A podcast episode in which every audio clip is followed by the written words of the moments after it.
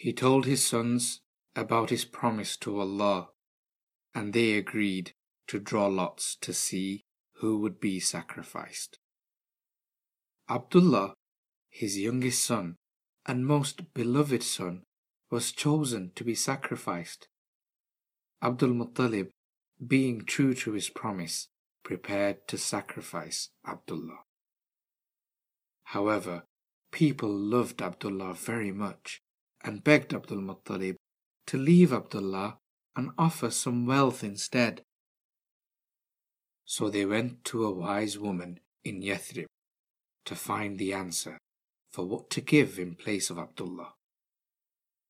If a person is killed, she asked, what is the amount of money you pay? They answered, Ten camels.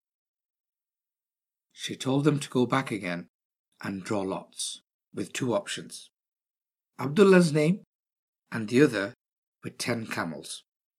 If Abdullah's name came up, ten more camels should be added to the original amount. Then Abdul Muttalib should make dua to Allah and draw lots again. This should be done each time until the camel's lot was drawn. Abdullah's name was drawn ten times. However, on the eleventh try, the camel's lot was drawn.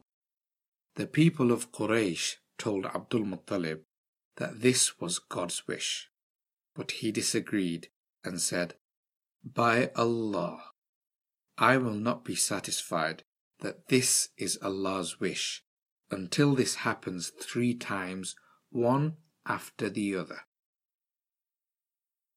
So they drew lots another two times, and each time the lot of the camels was drawn. Abdul Muttalib was now satisfied with the result, and he sacrificed a hundred camels instead of Abdullah. Abdullah would grow up to marry Amina, and they would have a child called Muhammad sallallahu alaihi wasallam, the final messenger of Allah. I read this story from Safar Year 2 Islamic Studies textbook.